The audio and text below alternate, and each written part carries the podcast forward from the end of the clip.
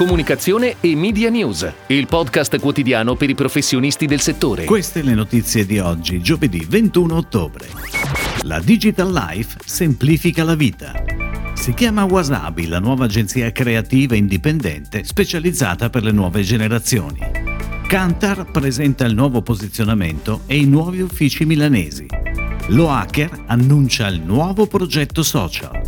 Big Mac si rinnova e lo annuncia con Gali. Yaki Group nomina Paolo Bono direttore del Next Gen Lab.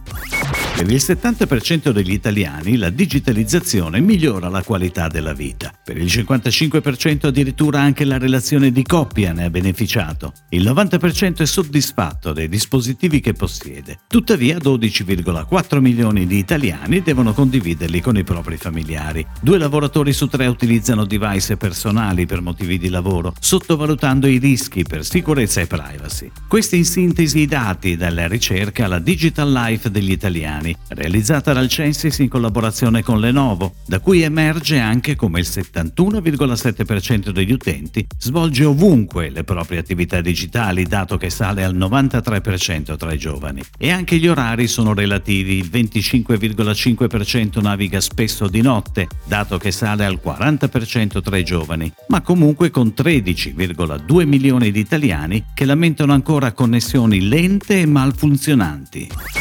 Ed ora le breaking news in arrivo dalle agenzie a cura della redazione di Touchpoint Today.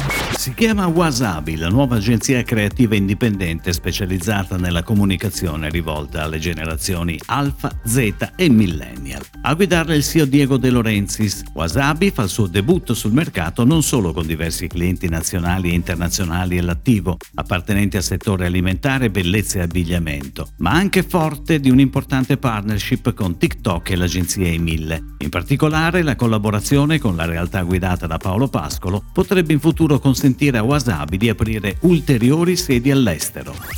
Fresca di trasferimento nella nuova sede in Viale Monza 338 a Milano, Kantar ha colto l'occasione per presentare ieri alla stampa la sua trasformazione. La sua mission oggi è quella di supportare i brand nel prendere decisioni efficaci per far crescere il loro valore nel mercato e per poterla realizzare Kantar ha delineato una strategia basata su tre pillar: Data and Platform, Advisory e Tecnologia avanzata la strategia ha già iniziato a portare dei risultati tangibili che permettono di proiettare una chiusura anno molto positiva, caratterizzata da un rimbalzo straordinario che permetterà a Kantar di raggiungere risultati economici pre-pandemici. Lo Hacker, in collaborazione con l'agenzia di comunicazione e marketing Connexia, annuncia il progetto social Una scoperta più che buona e dal via la collaborazione con Margot Sicaboni in qualità di brand ambassador Lo Hacker. Insieme a Fabio Raimondi, responsabile sviluppo, materie prime e prodotto in Lo Hacker, l'attrice sarà impegnata in un viaggio alla scoperta dell'origine della bontà Lo Hacker. Parallelamente a questo progetto, inoltre, nel mese di ottobre verrà sviluppata anche una campagna di influencer marketing, sempre focalizzata sulla nuova ricetta Lo Hacker.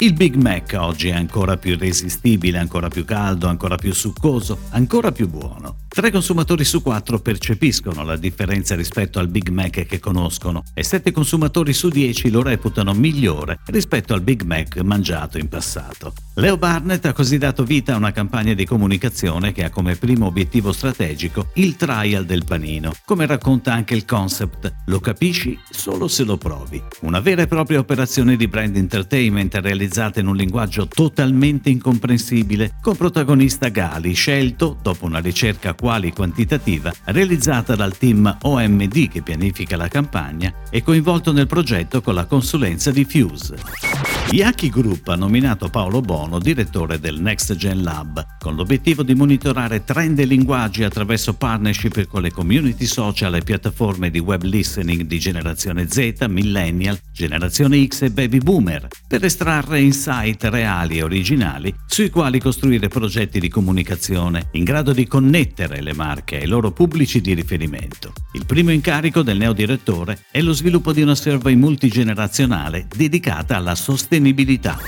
È tutto, grazie. Comunicazione e Media News torna domani, anche su iTunes e Spotify. Comunicazione e Media News, il podcast quotidiano per i professionisti del settore.